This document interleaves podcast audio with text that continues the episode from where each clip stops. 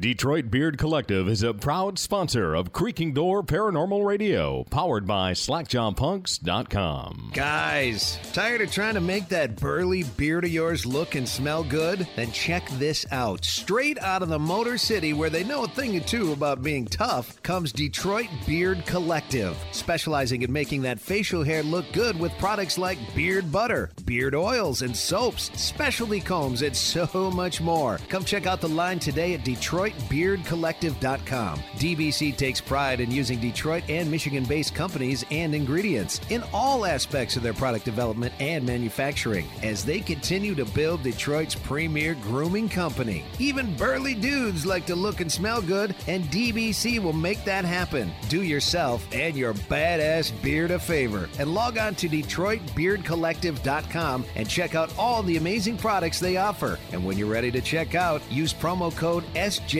P D B C to receive ten percent off. Detroit Beard Collective, cleaning this world up one beard at a time.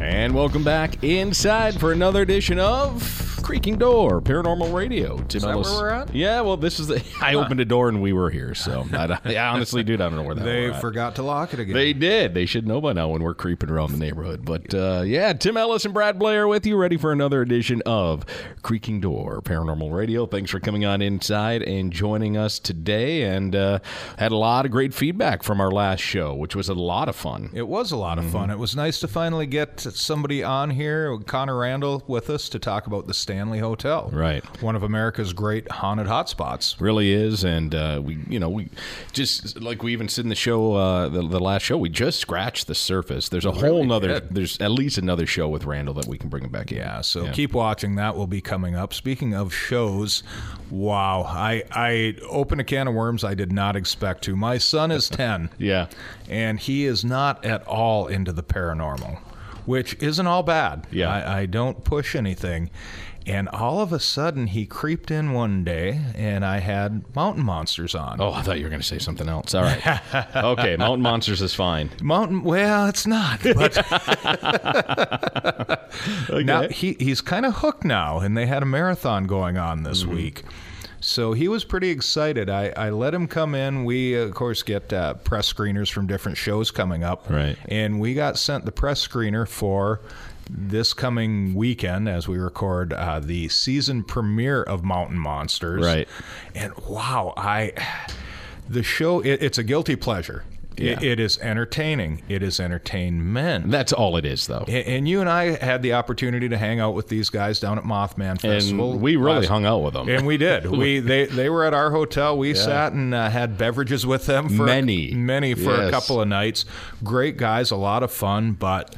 wow, to put this out there as reality television, yeah. it's and and it seems to be uh, getting even further off track on the next season. I I, I don't want to say don't watch it because it, it is entertaining. Laying on the couch with a hangover, this show's great, but yeah. well, no, and that and that's just it. It's it's it.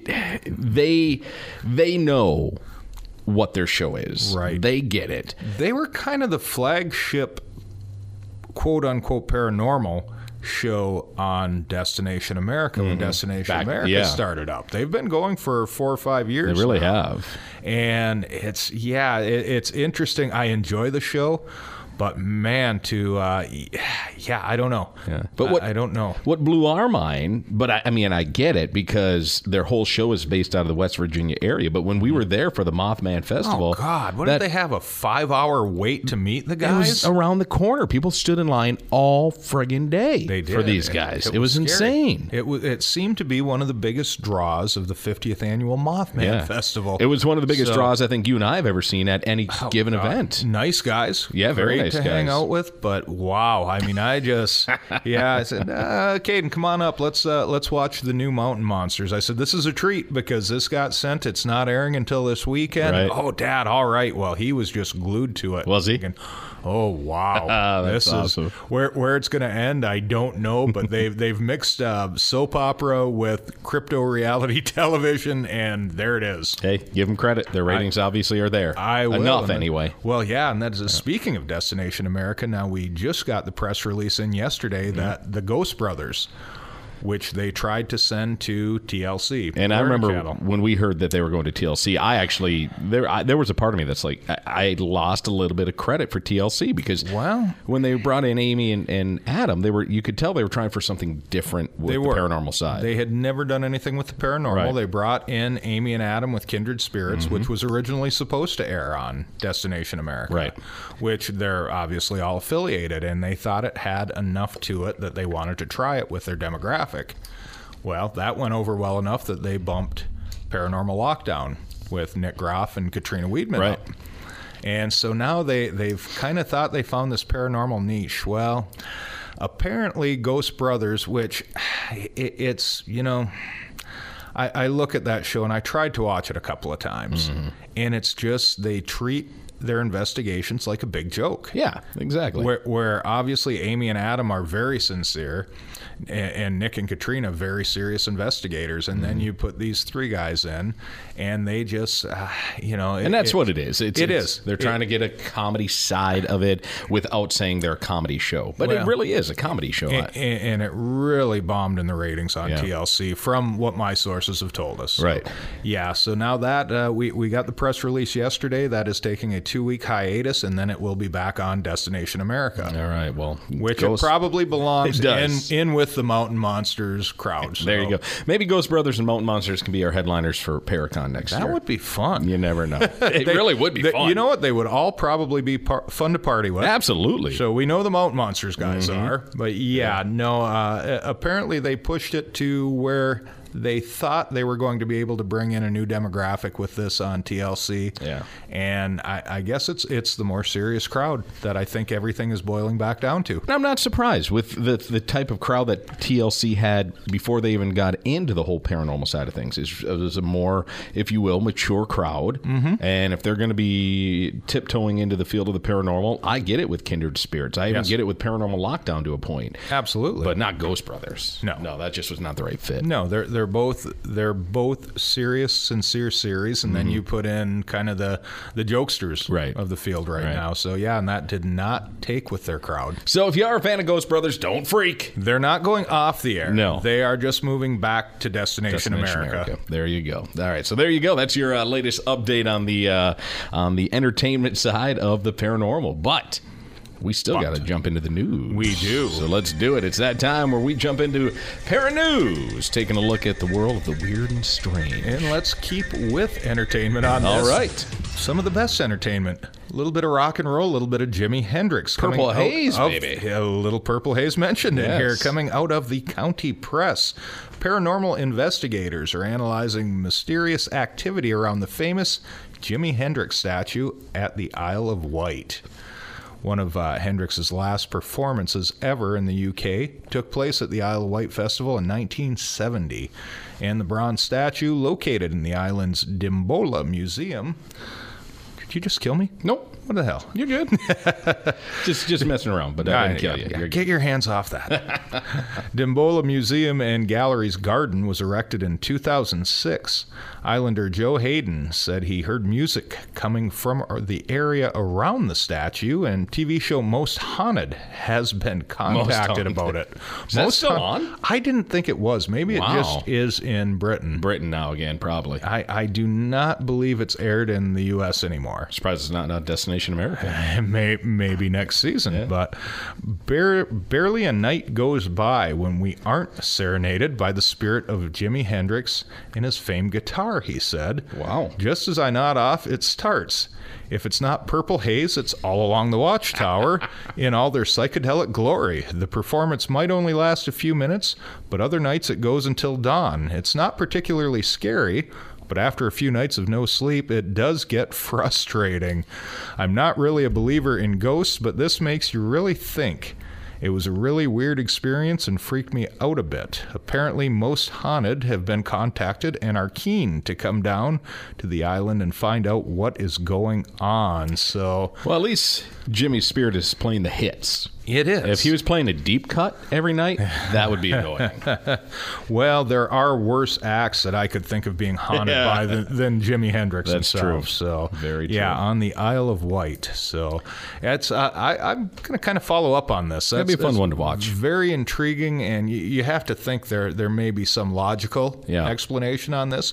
But, hey, if, if Jimi Hendrix Ghost is showing up playing at a statue every night, I might buy a ticket and I, go, go hang for a weekend. If I was this guy, I would start selling tickets to the I would, show. I would Absolutely. As well. All right, my first story here this evening inside of Para News is a very interesting story that I came across here uh, the other day, and uh, it's just it's bizarre. Authorities in Brazil are baffled by the bizarre disappearance of a college student obsessed with occult and aliens. Bruno Borges went missing late last month from the town of Rio Branco, leaving behind a jaw-dropping bedroom and many unanswered questions, including where he is today. Hmm. Footage of the twenty-five-year-old man's bedroom is simply breathtaking as Borges covered the walls with coded text and odd diagrams. Additionally, the room also sports a quite large and rather creepy statue of Giordano Bruno, a sixteenth century philosopher and theorist who expounded upon the possibilities of space, including exoplanets, and was burned at the stake largely because of his beliefs. Hmm. Now, while that Bruno is indeed a fascinating character, his contemporary namesake of sorts clearly boasts quite the story as well. Inspired by the famed philosopher, Borges reportedly told family members and friends that he was working on a series of books that could transform the world. Big things are coming, man. Big things. Big things. These books, also written in code, were left behind by Borges, who he uh, when he vanished. Bound and arranged, they say, in a very unsettling manner, reminiscent of the Heaven's Gates cult, the way they bound up their literature. Now, the contents of Borges' proverbial masterworks have uh, purportedly been decoded by a computer expert in Brazil, but the writings have yet to be revealed aside from a few vague sentences. Now, according to his sister, the young man had locked himself in his room for twenty-four straight days, working on what he called his project. Shortly thereafter, he simply vanished without a trace. Now, it sounds like there might be more issues with this guy. And that's kind of what this story kind of went on to say. That you're locking yourself in your room for twenty-four days. Yeah. Uh, yeah. The critics the critics of it, the, the other side of, of this, are basically saying that they believe, you know, he probably had some type of mental health issues. Um, but, but who's to say? Yeah. Um, who's some, to say this didn't lead to it? Or, yeah, or, or, or, yeah, that's just it. Or did he start to stumble upon something that people didn't want him to discover anymore? You never know. Very interesting, but he is like he has just vanished. There's no signs of him yet. As and that's of today. Bizarre. Yeah, that's yeah. I, I love hearing some of these stories. Right. Not from yeah. I would hate to be involved with the families and people that have to deal with this. But, but very intriguing stuff. It, it is. Yeah. It is. So let's uh, coming back into uh, the scientific realm here. All right. Is science going to explain away the Loch Ness Monster? No. Well, I, I would hate to see that, but Gizmodo sites uh, talking about U F Os, Bigfoot's, the Loch Ness Monster, all of these mythologies that are out there, and, and is science finally finding a way to explain one away? Now, one New Zealand researcher hopes to use science to shed light on the lore of Loch Ness. Neil Gemmell is a geneticist at the University of Otago, whose lab focuses on ecology and conservation. His group uses what's known as environmental D N A to monitor marine biodiversity, which, with a few liters of water, allows them to detect traces of thousands of species. The same technique he proposes might be used to determine whether Scotland's Loch Ness Monster has anything unusual swimming around in it, Loch Ness. Say, for example, the mysterious giant. Environmental D N A works very well in aquatic environments, Gemmell told Gizmodo. If there is something really different about Loch Ness, this technique would find it. The Loch Ness Monster, more fondly referred to as Nessie, is an aquatic creature which reportedly inhabits a lake called Loch Ness in the Scottish Highlands. Mentions of a monster in the vicinity first appeared in the sixth century, but it was brought to popular attention in nineteen thirty-three after a couple reported seeing a most extraordinary form of animal cross the road in front of their car. Evidence of its existence, though, has remained largely anecdotal, relying on a few uh, heavily disputed videos, photos, sonar images.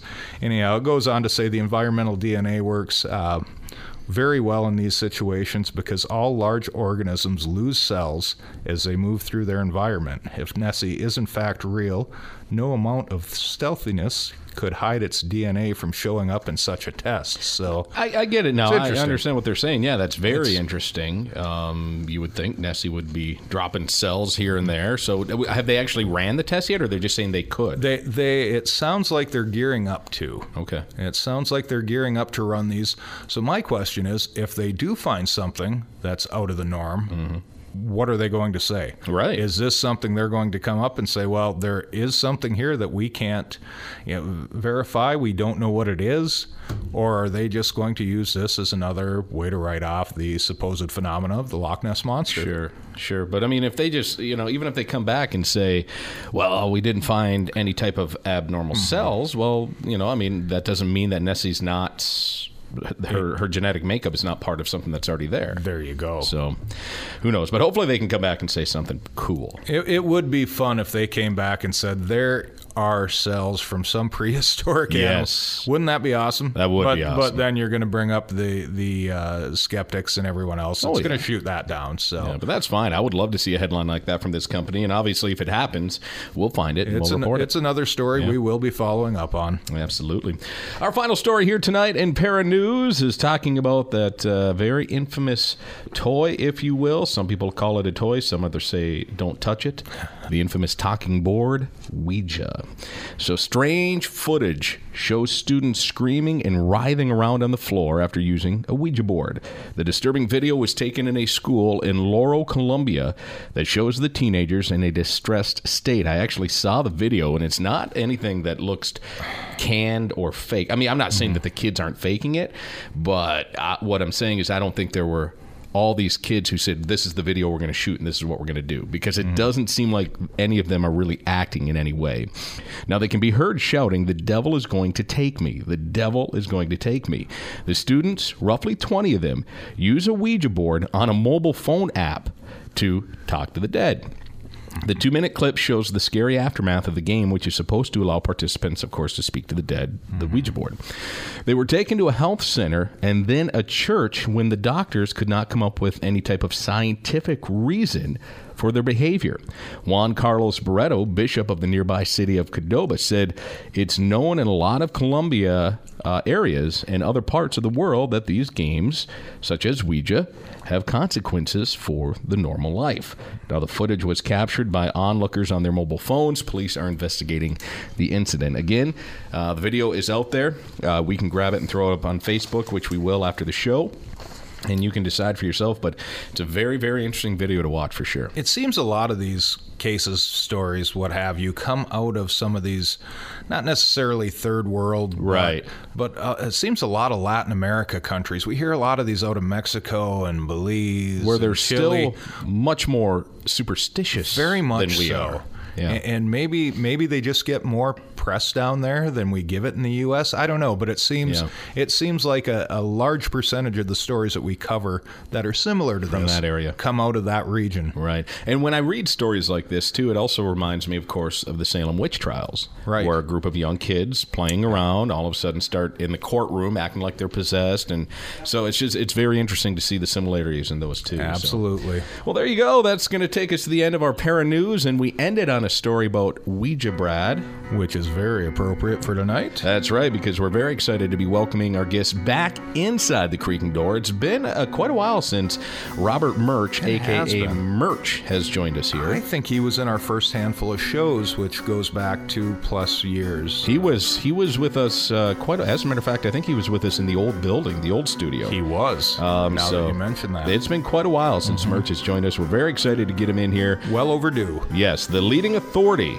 on the subject of Ouija. Robert Murch, a k a. Murch, will join us up next right here inside Creaking Door, powered by slack jaw funks dot com.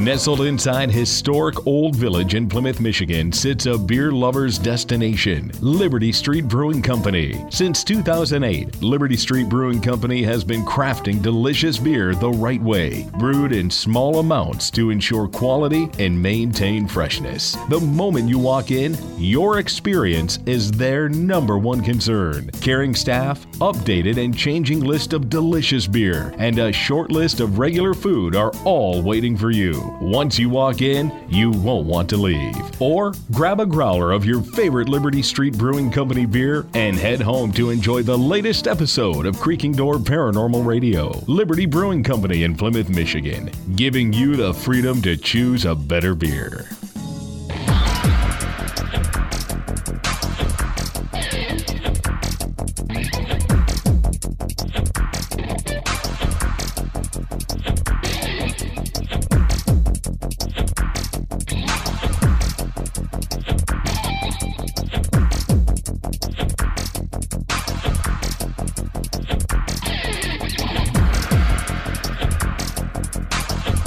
Welcome back inside Creaking Door Paranormal Radio. Tim Ellis and Brad Blair with you. And Brad, as we sit heading into the break, very excited to have our guest back inside with us. We were saying uh, before we went to break, it's been quite a while. He was one of our original guests when we started uh, almost a couple years ago now. Yeah, yeah. And I, you know, always excited to have him on. I'm, I'm such a big fan of Ouija. Yes. You know that. And, and just going back to uh, kind of childhood days and our real delving into the paranormal, Ouija was a big part of that. It really was. And, uh, you know, we've got wonderful, wonderful stories of uh, being, as you said, younger mm-hmm. in our age and, and having our experiences with Ouija. But man, if there's anyone who knows about the experience with Ouija, it is this guy. He is the world's foremost collector, historian, and expert on the Ouija and the talking boards. Please welcome back inside Creaking Door Paranormal Radio. He likes to go by Murch, his real name Robert Murch. Welcome inside, Murch. How are you, sir? Thank you guys so much for having me. That's the best intro ever. I want to have you at every party I ever host. We'll Perfect. Record it for you. How does that sound? Awesome. Awesome. Good stuff, man. Well, how you been? I know we've had a chance to talk on and off through text, and uh, we, we it finally worked out where we're going to have you with us in Michigan this summer for the Michigan Paranormal Convention. But other than that, mm. we haven't had a chance to really talk talk like this. How have things been? Things are great. Uh, you know, I made a big move uh, from the East Coast. I was born and raised in the East Coast, um, and we moved to Denver, and it's been amazing. So we, we got here in September, and we've had the mildest winter ever. It's been eighty degrees most days oh during the winter. Goodness. So it's been pretty crazy. Don't rub that in too much on no, the rest of us, all right? No, we're still looking at snow. yeah. yeah. So, but so so Colorado or Denver has, has has treated you well then, is that right? Amazing. Yeah. It's amazing. It's also the place where the woman who named the Ouija board is buried after, you know, years and years of hunting. Um, we found out there was a woman who was involved in the whole story, the mother of the Ouija board. She's actually buried here, and so people are making lots of jokes like I was called here, you know, and so we'll um I was just going to ask you that, though. I mean, is there a part of you, do you have that kind of spiritual side of you where you feel, you know what, maybe this was some type of divine intervention? I mean, your whole life now is dedicated to Ouija and the history of it, and you're so close with the family now. Do you feel this had anything to do with it? Uh, you know, I, I think it's, I, I don't know. I'm, I'm hoping it's luck. I hope it's a good thing. But um, I'm turning the whole house basically into a Ouija museum, uh, along with signs, and we just had shelves and lighting put in. So my, my life is pretty dedicated came to this stuff, and uh, the fact that there are, there are quite a few families involved, and I've gotten to know and, and made friends with, you know, all of them over the years, of the originators of the Ouija board. And so I think it's only fitting that, um, you know, that I'm here and she's here at the same time, and we're we're kind of working on a project to do something, because she's she was cremated and she was buried, but she's in a plot with other people, oh, wow. and her name is not on the gravestone. So we're we're trying to figure out. The family is, is willing to let us, you know, put in a gravestone, but uh, may prefer to actually have her, us uninter her ashes and then do something special just for her and her husband. So wow, we don't know wow. yet. Man, yeah, a little weird. So, so, so, Murch, when you made the move, did you load all of your collection up into your vehicles, or did you force FedEx to uh, take all of these on a truck and haul them cross country? You know, this was it, this is great, and I should have provided you with some pictures you could have thrown up on your website. Um, So there were about one hundred, I believe, um, I'm looking at the notebook, there was one hundred seventy-three bins, big, big bins of Ouija boards, just for it. And um, because it was a corporate move from my husband, uh, who was, that's the reason why we moved, was his job, they had to pack everything. And we went through multiple movers who just would walk in, mm-mm, not touching it. So there was a huge truck that just took what was considered high value, and that's my Ouija board collection, along with original photographs and magazine covers and sheet music and just every research, everything I've ever done.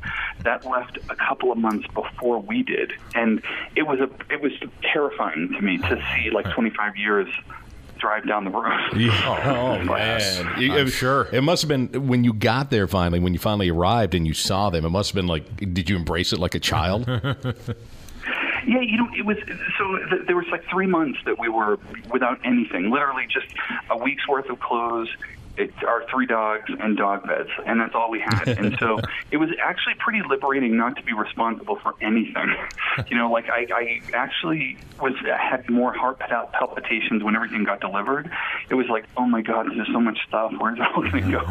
Now we so, gotta unpack um, it. Yeah. But it, it's been fun going through it, especially as I'm setting up um, these exhibits in the house uh, all over. It's been fun to kind of find stuff that I haven't seen in a long, long, long time. Yeah. Well, on top of that, too, Murch, you've had quite the year of adding to this collection, because not only do you have your Ouija board collection, but you've also got a prop collection too. But man, oh man, some of the stuff that you've received in the last year here that have to do with The Exorcist, the T V show, but even the movie itself. Let t- share some of that stuff with you that you've received. Yeah, so you know, I'm really, really lucky, and it, it I guess it, it must mean something when people throw stuff at you for free.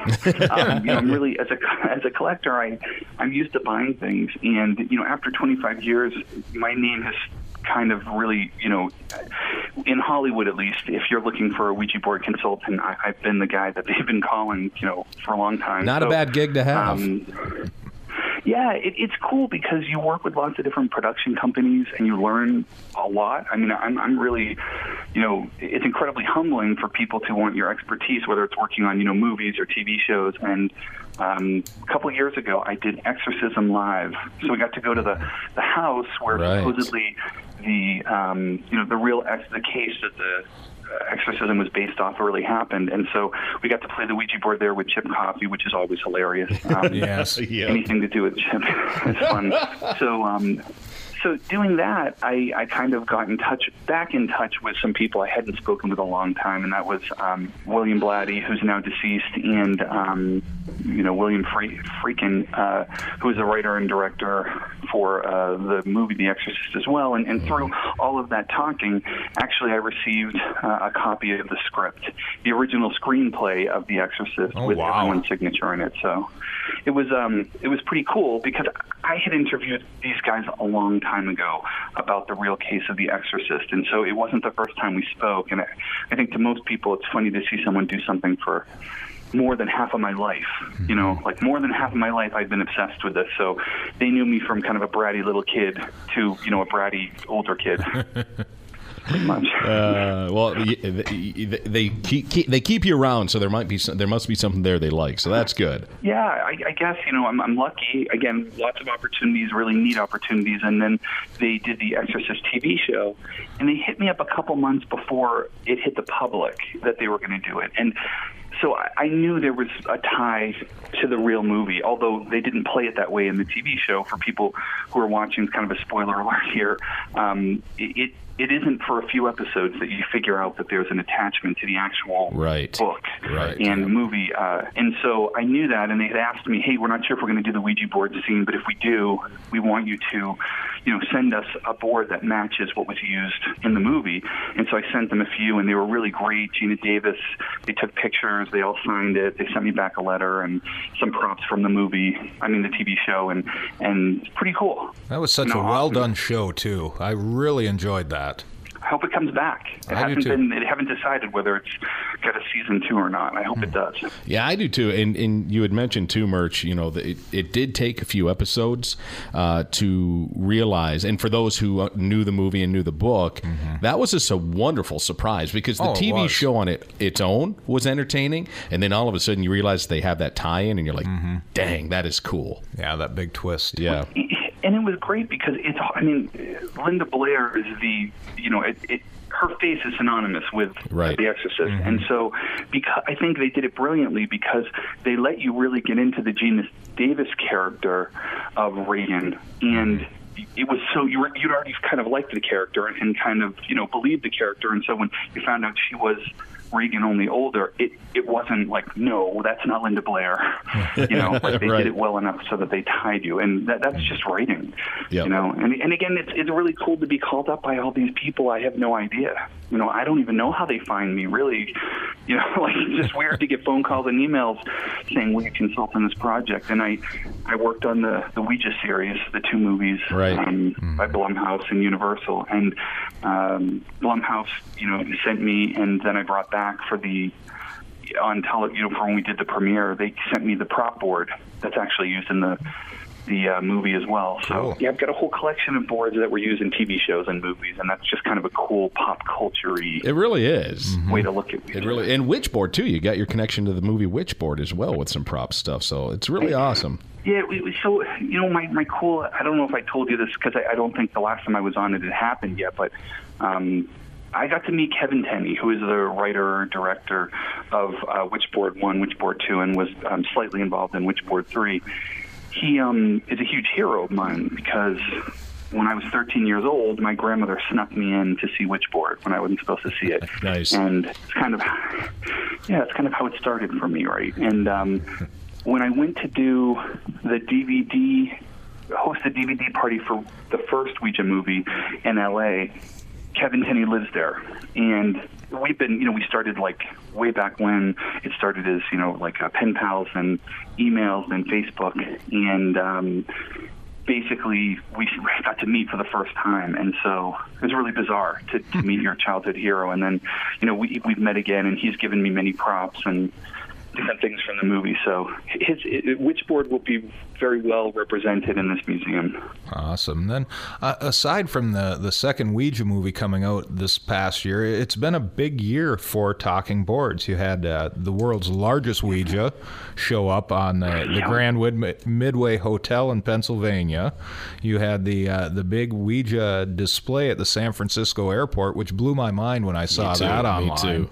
And now Travel Channel yeah. just hit a uh, Ouija special on Mysteries at the Museum, so. Which he you helped with that as well. Yeah. A lot going on. Yeah. yeah, yeah. I was I was involved in um, the S F O uh, exhibit, which is awesome. I still love seeing stuff about that. Actually, Adam Lambert from uh, American Idol just right. tweeted about it. It was oh, hilarious. Cool. That's very cool. Um, so you never know who's going through the airport, but uh, and I, and I was involved in at the Mysteries at the Museum, and I taped uh, an episode for Investigation Discovery. They did a, an episode on a famous Ouija murder. Oh. So, um, yeah, it's it's, been, it, it's crazy. Ouija boards are everywhere again. They really are, and, and it's it's becoming pop culture again. It's getting to the point where I think, it, it, and it's always going to have that kind of stigma, if you will, but it's getting to the point where at least people are you know, it, it, it doesn't seem as, as in the shadows mm-hmm. as it used to be. Yeah, it, it always surprised me. And, you know, I've worked really hard and with the Talking Board Historical Society uh, to really kind of get rid of that, because Talking Board evolved and came from the spiritualist movement, which was really just the early, you know, predecessors of ghost hunters right. and, and people who are, you know, going looking for any proof of the other side. And so it's weird to see the group that it come from push it away and say it's bad, but all this other stuff is good. And I, I think that's What, what's been happening is that people have been asking real logical questions, like, well, wait a minute, you know, what's the difference between doing this and that, and and why is it a, you know, a ghost or some evil entity can get me more if I do it this way than if I do it this way? Right. Well, it still gets to me that any time we put up any type of Ouija story on our social media sites for Creaking Door, there are always a handful of people that say, stay away from it, that's evil, don't do, don't have anything to do with it. And it's there's still that certain stigmata, though, that, that is stuck to this. Yeah.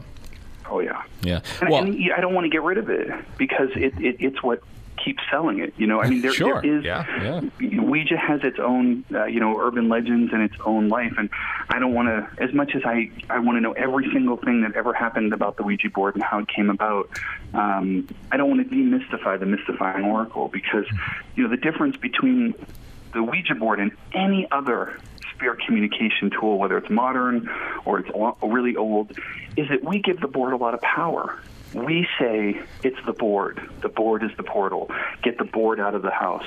It's really just the telephone you happen to be using. You know, you don't hear too many people being like, man, I got to get this K two meter out of my house. Ever since we, I used it, it's been causing all this craziness. Like, you just don't hear that. So no, right. Ouija boards, we give it a lot of power. And once you give something your power, all kinds of crazy stuff can happen. Yeah, absolutely. I, I still have it. I can still hear her voice. Our, Brad and I sitting in church school, and our church school teacher finding out that he and I are using Ouija, and she's just lecturing us in front of the whole class. So what'd we do? We went out and used the Ouija right after. I mean, it's just it, that's that's that's what it has in society, you know. Mm-hmm. Uh, Murch, I want to uh, ask you about something that you posted about a week ago. I think it has been now on your Facebook page. Mm-hmm. Probably one of the most creepiest, awesome artifacts that I. I think anyone could uh, could get in the mail. Uh, it's actually it's it's part of a, a grave site. Go ahead and tell us about that. Yeah, so um, you know, a few years ago, again, total Chip Coffey story. All my weird things happen with Chip, whether they're good or bad. Um, so Chip had invited me down a few years ago to uh, Baltimore. He was he was doing one of his galleries and his shows. Um, he was on tour.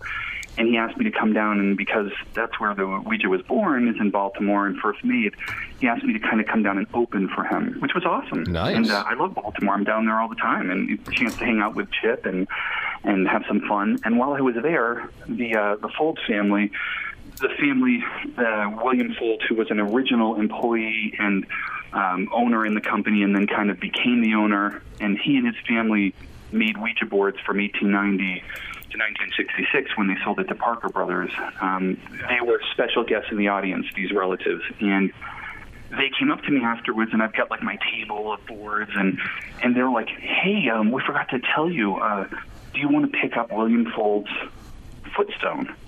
And I'm like, what are you talking about? And they're like, well, you know, we've, we've had a couple deaths in the family, and now the plots are getting full, and the only way to keep this footstone is to put it over people. And we don't really want to do that. And so, you know, it's going to cost us a lot of money to remove it. So we were just going to take a bunch of hammers and smash it up and throw it oh, away. Geez. Wow. And I'm like, no. like, like, no. They're like, well, we we thought you'd want it. So the next day, I mean, literally we had one day to get it. So the next day we drove up with a bunch of my friends, um, and they all helped, and, and they loaded the seven hundred fifty pound marble wow. Masonic William Fold footstone, um, and it has followed me from Baltimore to Boston, from Boston to Denver, and now it's going in this museum. So, so yeah, what what do you do? Where exactly do you display a footstone in your house? I mean, is this by the, uh, you know, is it is it a garden decoration, or what do we do with that? Yeah, no, no, it's inside, um, for sure. I brought it inside. Um, I also have the stone of uh, w- Charles Kennard is the man who claimed to invent the Ouija board, and he, he first started manufacturing it. And I also have his daughter's gravestone because um, his great his great granddaughter wanted to be buried in the family plot that I tracked down. And the only way to do it, because there's no more room, was to kind of like disinter her grandmother, Charles Kennard's daughter, and then bury her deeper so that, you know, they could kind of stack um, people. And when they did it, they had to get rid of the stone because they got to put both names on it. So she said, hey, you know, Charles Kennard's daughter is the one who kept all of this information that's really filled in the early beginnings of Ouija. We thought, I thought maybe you would want the stone, otherwise we're just going to throw it out. So again, back to Baltimore, called my friends, loaded a gravestone. So we're grave robbing again. Come on, boys. Another graveyard. That's crazy. Yeah, exactly. Wow. And, and, and unfortunately, my friends are not, like, they don't blink an eye at it. It just tells me they might do that stuff normally, which I don't want to know about, but it was that's, kind of like, okay. You, you got a good group of friends there, then, mm-hmm. that's for sure. So, Murch, I'm looking here at Ford's yeah. um, footstone, too, and I just realized, blowing the picture up here, he, he must have been a Freemason, right? He was. Yeah. yeah. Pretty much all of the um, originators of the Ouija board, but one, were um, all Masons. The other guy who who claimed to invent the board that would become Ouija and was a, a friend of Charles Kennard's, um, his name was E C Resch, and he was an odd fellow. Okay. But now that so that. Today, that all sounds really like, oh my gosh, maybe they must have, like, there's some Masonic Illuminati kind of connection. Yeah. And, and, right, and there, right. there probably is, in the sense that they were all business people in Baltimore, and that's probably how they all met. You know, it's right. like a gentleman's club, right? right? Where they escaped their wives and, you know, smoked cigars and told stories. And um, so it, it's, pro- it's probably very true. Uh, I actually worked with the Masons to get their records uh, when they did it, and, and I can show that they were all, you know, going to the same temples at the same time. So, um, yeah. you know, I'm sure it did have something to do with it. it they, all the people who were involved in the Ouija board were all well-to-do in society. Mm-hmm. So William Fold became a member of the House of Delegates, as well as, well as a, um, an inspector, a customs inspector, and um, the president, the original president of the company was a senator in Maryland. Mm-hmm. He was in the House of Delegates, and then he was in the House of Representatives, all while making Ouija boards. Fascinating. Uh, our guest right now inside the Creaking Door is Robert Murch. Uh, just goes by Murch, though. It's still tough to just introduce you as Murch. Like, talking to you, I can say, hey, Murch, but introducing you, we got to go with the full name, Robert Murch. He is uh, the world's foremost collector, historian, and expert on Ouija and talking boards. We're very excited, Murch, to have you with us uh, in Michigan this year in August for the Michigan Paranormal Convention. We uh, had you booked a couple years ago, uh, but it didn't work out, and we're so happy to get you here this year for sure. Yeah, I'm really lucky. Thank you guys so much. Yeah, a couple of years, almost two years ago now, I had back surgery, right. and it has been a rough Um, two years, but I, I think I'm finally past that. Good. So, good. Um, yeah, it'll heard. be a lot of fun. I can't wait. Lots of good people are going to be there. I just looked over the list. Yeah, and Chip Coffey being one of them, so yeah. I look forward to see what kind of uh, spirits you two will stir up together. That's awesome. I, well, between the two of us, I'm guessing they're going to be pretty gay. like, there doesn't need there doesn't need to be two. Just Chip will handle that. So. Oh my God! We, yeah, we've been. I think uh, it's like yeah, if you put two gay people too close, it's like a you know I don't know like a sun exploding uh, or uh, something. You, you just get that off of Chip as it is. So. Oh my we've God! We've been for- exactly for- fortunate yeah. enough to it'll be, be friends. Like a, with... a rainbow. It'll yeah. be like a rainbow explosion. Glitter everywhere, right? We, we, we've been exactly. fortunate enough exactly. to be friends with Chip for a number of years, and yeah, yeah, some of the worst jokes you could ever possibly imagine I've heard come out of that guy's mouth. yeah. And I didn't. He is, look, it's true. He can outdo anyone. Yes, I have, he can. You know, even practice with uh, Jeff Belanger, right? Like he's mm-hmm. also really good at this. Yes, and he is. Another good friend of mine, and. Yep. He and I will try. We'll be like, all right, let's go over our jokes. We're going to get him. And no sooner do we lay the worst joke we can think of, he goes five steps further. Yeah. And you're yeah. like, wow, too far, Chip. you know, but it's awesome. too far. Yeah. yeah, absolutely. So that's going to be great to have you in the mix this it, year for it sure. It will. It yeah. will. And, and I know a lot of the attendees have already commented. They're so excited. And we've just been out there for over one hundred years now. Yeah. And, and you, you don't only collect boards, though, Murch. You also collect mm-hmm. stories and, and any type of historical articles along with it. What are some of the most bizarre stories or just things that have been handed down to you involving the board? Uh, you know, see. Some of the weirdest things um, that have, are not weird, but kind of coolest things are a lot of the personal artifacts from the people who were involved in it. So as I've gotten to know all the different families, they've all given me the only and original photos of these people that are there. So these people stare at me. Like, I put them all in the office. And, you know, back then, they took pictures and no one looked happy. Never. They're, like, scowling yeah. off, you know. So they're, they're all those things. But as you're researching, some of the weirdest stories are, you know, there are a bunch of Ouija murders, um, suicides, divorces, um, all kinds of bizarre things that people will use the Ouija board to blame for their own really bad behavior, you know, like they, so like a couple of them are like, one title was, uh, the Ouija board told me to kill my daddy, so I did. Yeah. And the, the, behind that story, so this, this girl takes a shotgun, shoots her dad, it takes him three days to die. Um, but what really happened was, is the mother was having an affair, and she didn't want to get a divorce because, you know, why would you want to lose half of your stuff? So, you know, you don't want to kill him. So you decide, well, I'll get my daughter to do it. So you play the Ouija board, you push it around. The Ouija board tells, the spirits tell the daughter she has to do this. The mother agrees, the daughter does it. So oh, through time, a really neat thing happens that, you know, again, you can say, okay, we're in twenty seventeen. So who would believe a Ouija board? But just recently, you know, in the last couple of years, there have been stories about a kid stabbed his best friend because the Ouija board told him to. A bunch of kids played the Ouija board and kind of all went, like, nuts. And then just recently a teacher used a Ouija board in a, a classroom, and all hell broke loose. Yes, literally, the parents freaked out. Yeah, yeah, that's a story so, we covered. Yeah, that was yeah, it doesn't that was change. A, like, that was a, it, it, this is all the, the same same stories. Were happening in eighteen ninety that are exactly happening today with the Ouija board. No difference, no change, just a different date. Well, if I'm not mistaken, that was a kindergarten class, too, that the teacher brought the board into at Halloween, and they used it. It, it was young. I think it was kindergarten. It was young children. Yeah, I mean, like, you know, one thing that you have to do in order to use the Ouija board is read. You have to be able to read. So I, I'm assuming these kids were old enough to be able to, you know, spell something out. But I guess from the from the story that I read and, and kind of what we got into it at the Talking Board Historical Society was that the board had been there for a while. Like, it had been brought in at Halloween. It had been sitting there for a while, and then it nothing had kind of come up at, at Halloween time. Um, but you know, Pete. Uh, there were some teachers that were there later, and the kids went to play it, and then mm-hmm. that's kind of when the story took off. And the teacher, you know, got in trouble, and I think may have even been let go. Kind of a, a, a crazy thing. I, I'm not, you know, for all your listeners, I'm a skeptic, but I want to believe. I want it all to be true. Um, I just haven't had that experience, especially having, you know, a thousand Ouija boards in your house plus all this other stuff, and you know, nothing. I, I wish, you know, I'd be selling tickets, I promise. If the doorway to hell opens up, I, and, and I, think I will that, call you guys to cover it. We appreciate that.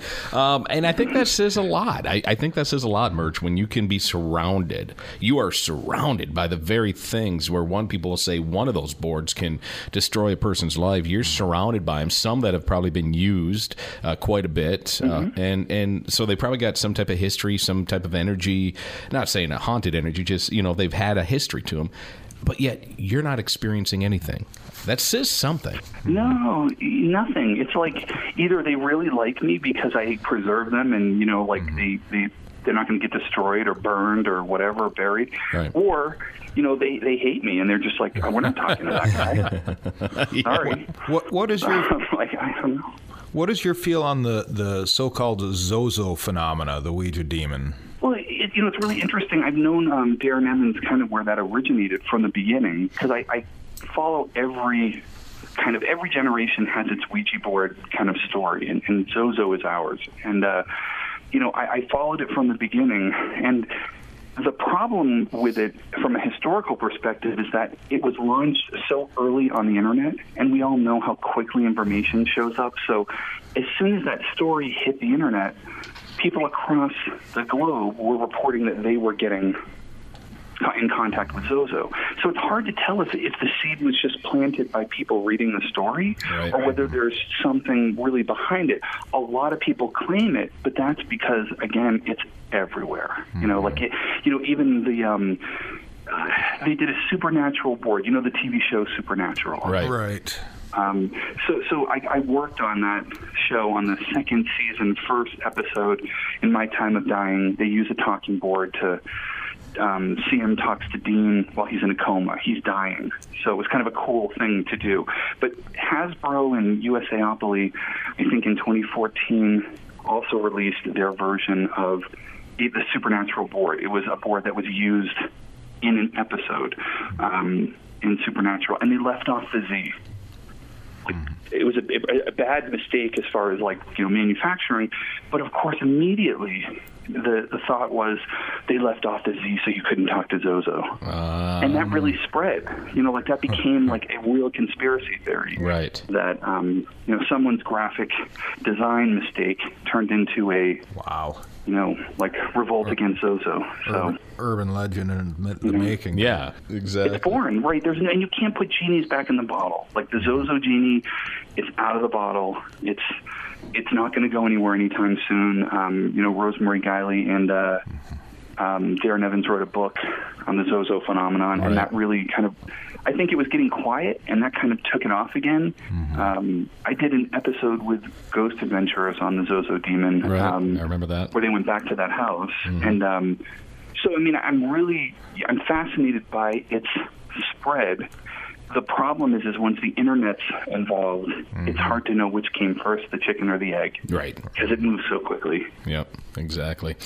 Uh, one thing I watched on the history or the um, Mysteries at the Museum episode, their merch, which I was I was completely enthralled with that segment, because it, it, how much of that story.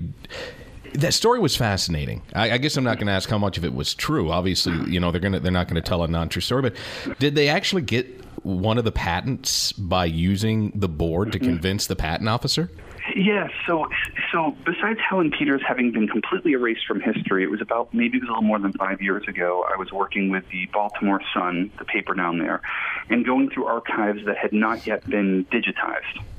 And just as we were literally flipping through, reading page by page, um, and on microfiche was even worse, uh, I came across a series of these letters in nineteen nineteen where all the originators write into the um, editor about how the Ouija board started. And, of course, they're all taking more credit than they're supposed to. You know, each letter is kind of like, well, I'm the most important person. But the one thing they agree on is Helen Peters, who no one had heard of. There had right. never been a woman involved in the story, and how the Ouija board got its name and was patented. And so it's true. Um, after the Ouija board gave its name through Helen Peters, um, Elijah Bond, the man who patented it, didn't invent it. He mm-hmm. just kind of improved took Charles Kennard's design with Charles Kennard. They went into business, and he patented it. But the patent office wouldn't give a patent because they just couldn't believe it would work. They they said, and I, I worked with the National Archives to get the patent file. It was lost for like seventeen years, and then wow. mysteriously turned up. And um, in it, it talks about how the patent office says, no can do unless you come here and demonstrate it. And when I found Helen Peters' grandson, who's in his eighties, I interviewed him, and I didn't tell him anything that we found out. But he told me the story, which matches what's in the patent file, that they did end up going to D C, and with Helen Peters at the board, they just kind of kept asking questions, and clerk after clerk just didn't want to put their name on it, right? They didn't want to be made fun of, or right. maybe they were scared, or they just were like, uh-uh. So the head of the patent office uh, walks in pretty annoyed, according to the grandson said, this is what my grandmother told me happened. And um, he said, basically, you know, if, if that contraption can spell out my name, you know, I don't know you, you don't know me, but if it can spell out my name, then you've got your patent. He's pretty annoyed, right? Like, I'm the head of the patent office. I don't really need to be in here. Right. Um, but with Helen Peters at the board, it spelled out his name letter by letter. And according to the, the family story, he turned pretty white and walked out of the room and said, you've got your patent. And indeed, the patent after a demonstration was given. Wow. Yeah, um, I had never heard that story before, and that was fascinating to watch. Mm-hmm. It really was. Yeah. So, um, yeah. Merch, if you had to, do you have, out of your entire collection, do you have your favorite board, either the way that the, it looks or the story that's attached to it? Do you have one favorite one? Well, that's what's hard, is because every board has a story attached to it. Sure. Um, I was just given, uh, you know, um, last week by someone uh, w- the first Ouija-branded Ouija board. So it's before the patent's gone through. It's before the trademark's gone through. It's when it just got its name. And this guy bought it in Baltimore uh, at an antique store for a, a film that he was doing. So he used it as a prop. And he posted it on Tumblr and Instagram. What's really weird is he posted it on my birthday a year ago. Wow. And a friend of mine was going through Instagram things and said, hey, Bob, isn't this the board you've been looking for? Because I have boards before that and after, but I'm missing that particular one. And this guy was such so great that he just sent it, like that day. Like, we talked on the phone. He said, you know what? I've got twenty minutes before this U P S store closed.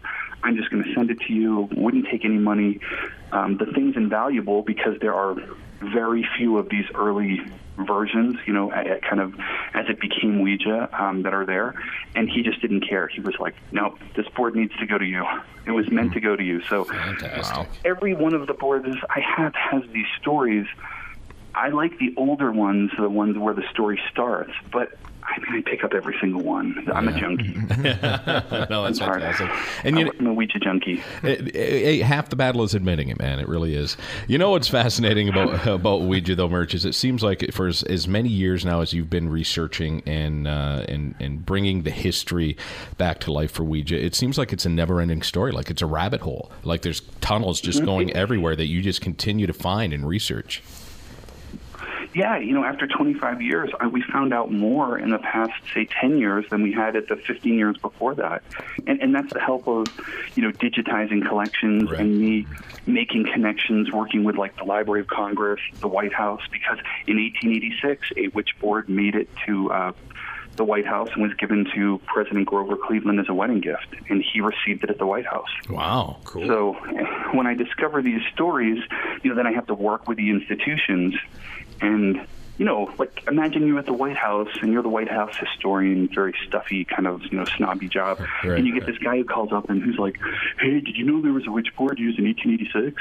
You know, they're like, okay, um, who are you, and what are you doing? And and then they get to know me, and then, you know, we do a lot of work. So now I work with the... Uh, You know, one of my proudest, whenever I work with anyone, I ask for a letter of recommendation, kind of like if they would recommend me to work with someone else. And I think one of my coolest ones that I got was from the National Archives, which does not give letters out. But because I've done so much work with them and we have uncovered all of this through patents, trademarks, and stuff, they actually wrote me a great letter of recommendation about being a researcher and lecturer and stuff. So It's uh, nice. I've just been lucky. I'm living the dream. You know, you're, when your hobby and passion turns into more, it's awesome. Yeah, no, that's awesome, man. We couldn't be more happier for your Murch. And uh, we're gonna, you know, we're gonna wrap this up now. You have uh, allotted us uh, more time than we asked you for, and we couldn't be happier to have you inside the Creaking Door. And so looking forward to having you here in August. And I know the people who are coming uh, to be with us this year, like Brad said, are already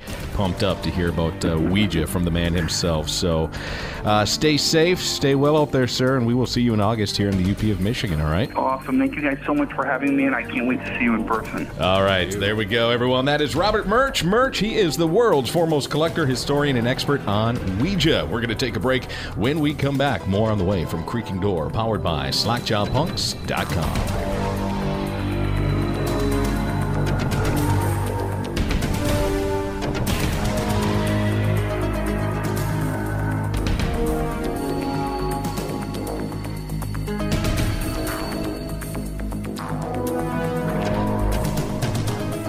Love your horror films, comic books, and T V shows served up with a side of what the f***?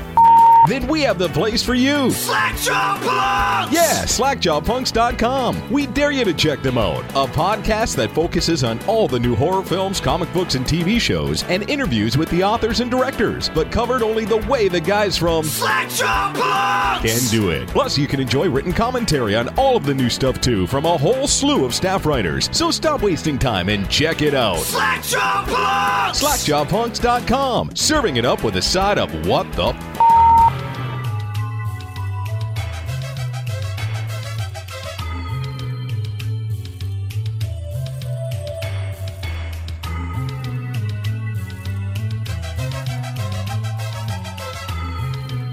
And welcome back inside Creaking Door Paranormal Radio with Tim Ellis and Brad Blair. And man, I'll tell you what, Brad, again, Murch is one of those guys where, first of all, it's fascinating. And the subject matter is so fascinating. When you take a guy who's a very, you can tell he's a compelling storyteller. I oh, can't yeah. wait to hear him on stage. And you take a, a subject like Ouija and you put that two together, you could just sit here all day and just listen to him. Oh, yeah. And even, yeah. you know, just the conversations we had off air with him, too. Right. The, the guy's brilliant. He really is. And uh, he's got the, he's got the reputation now, like like he was saying, you know, he's, he's he doesn't know how, he he's, doesn't know why, but he's blessed because Hollywood comes to him now for the information. People seek him out, right. and obviously he's the one that we go to when we want to bring somebody on with Ouija. Exactly. So, so once again, we want to thank one, Robert yeah. Murch uh, for coming on Inside Creaking Door, and if you haven't heard our initial interview with him, again, probably a year and a half, if not two years it ago now. It had to be two years yeah. back now. That, so yeah, that's, you can find that's that in our archives. Still in the archives at creaking door paranormal dot com. Or on mm-hmm. slack jaw punks dot com at their right. archives. And iTunes, Stitcher, wherever uh, you can find Creaking Door Google sold. Play now? Yeah. yeah. Google Play, we're up there. So. Yeah, so all of those fun places. Good stuff. So, yeah, good. Definitely go check out that interview if you enjoyed this one. And, uh, again, yeah. make sure you join us here this summer in August because you'll get to see him Uh, present live. That's right. And yeah. also we just added Tim Dennis from Darkness Radio and Beyond the Darkness. Yeah, we uh, did. He's going to come in and do a presentation on conspiracy theories. I like that. We've it, never had anyone talking that. We haven't. So that's, again, uh, Michigan Paracon, August twenty-fourth through twenty-sixth in Sault Ste. Marie, Michigan. A few other things we have going on coming up this fall. Uh, the Chicago Ghost Conference. That's in uh, October sixth through eighth. We will be presenting there. Looking forward to that one. Very much looking forward to that. Always yes. a good show. Also, we just signed, I don't think we've even talked about it on the show we yet. We haven't yet. Strange Escapes on Mackinac Island with Amy Bruni and crew. That is coming up October twentieth through twenty-third. If you go to strange escapes dot com. Right. Uh, don't wait to get tickets for this one. This will sell Sells out, out every time within La- minutes. Last year, this yes. this show sold out October, uh, came in, it was early October last year. It sold out within seventy-two hours. Yeah. Which was amazing. It was a record for Amy. She couldn't Now, I don't know, have uh, have uh, tickets actually gone on sale for that event yet? They are. You okay. can get them at Eventbrite, I know.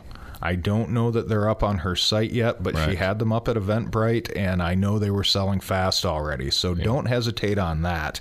Uh, another big event coming up that I'm going to be heading down to, maybe we'll do some live recording at that one as well, CryptidCon in Kentucky coming up September ninth and tenth. And that's one that's uh, no no ghost stories involved in that, although I do believe Nick Groff is going to be hanging out with that one. And Should that, be a good that's one. Coming up with uh, everything from Bigfoot, uh, your flying cryptids, everything else that you can get involved with outside of the realm of ghosts. That'll be at Crypticon in Kentucky. That, again, September ninth and tenth. Yeah, so obviously busy uh, schedule already amping up. And here we are, what? We're just in April, so yeah. lots of stuff coming up yeah, already. We'll have a lot of little regional things. And, yeah, always busy time of year, the closer we get to Halloween. But, yeah, starting in August, uh, you can find us all over the place. So yeah. keep an eye on our social media, and we will keep you updated. Looking forward to it. And if you need to get out ahead of us or a hold of us for any reason, too, for any event you've got coming up, again, find us on Facebook, the best way to do it. And that's also the best way to find us for mailbag. So right. let's go ahead and jump right into that right now. Of course, you can find us on Facebook, Creaking Door. Uh, we're the only one on there on Facebook, so find us there. Find our website under Creaking Door, and uh, easy to get a hold of us that way.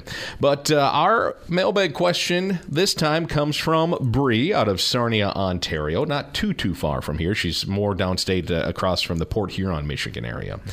And uh, she actually had heard our last show, Brad, that we did where uh, part of our uh, paranews was the those large wolves right. that were running alongside the cars, and then we got into this discussion of Wolfman and and, mm-hmm. or, and and Dogman and stuff like that. Well, she heard that, so she reached out to us uh, and and shared this, and uh, and we want to share it in our mailbag section, talking about uh, as she were they were kids growing up, and her brother encountered what he believed to be a large dog or wolf type creature uh, in a town known as Clearwater. mostly surrounded by what uh, would be forest or brush. And she said, as kids, we used to go wander around in the brush. One evening, we were getting ready to head out to play, and my friend's older brother told us the tale of the werewolf that scared him and his friends away from the treehouse they were building. It spooked me to the core. I thought he had been just trying to freak us out. He told the story a few more times after that, and he never did go back into the brush to play anymore. We never thought anything of it after that. But as soon as I heard the tale on the show the other night, that story and that day immediately came to mind. It was sort of an urban legend amongst the kids for years about this dog man that lived in the area. My parents always said it was likely just a big dog or a coyote he had seen. I do know that the brush did have an eerie feel to it, though. But as kids, that was just part of the enchantment being out in the woods. The brush has all been but been cleared by now. But she did say that her brother, to this day, he just he believes what he saw to be uh, more than just a big dog or a coyote. She said there also had been stories of a man who lived out in the brush, and we did often see things like little camp huts or uh, leftover fires of uh, what uh, many said to be this scary guy who lived in the woods. So just uh, kind of some uh, some local urban legends there. But again, just interesting how many stories of these dog man type creatures. Well, again, that. That's that's something that I never realized that this many were out there. I mean, when we were kids growing up, you'd hear all about Bigfoot, the hairy man living in the forest, right. But not so much about the dog man. And then mm-hmm. I, I guess it's I, I give kudos to Linda Godfrey with the Beast of Bray Road. Right. That seemed to make things explode. And all of a sudden, all of these reports are coming in, not just in the Wisconsin, Michigan area, but throughout the country. Mm-hmm. It, it seems to be a big concentration in the Midwest, and that's where Linda's based out of Wisconsin. So right. Naturally, more of the stories. But wow, I just the amount of sightings of these upright canines, mm-hmm. and it's not. Not the werewolf you see in the movies. It's not Underworld. It's not Lon Chaney Junior coming after you. It most descriptions are it is something that looks like a large, oversized German Shepherd right. running on two legs. Yep, exactly. And which you know, scares the hell out of me. It really does.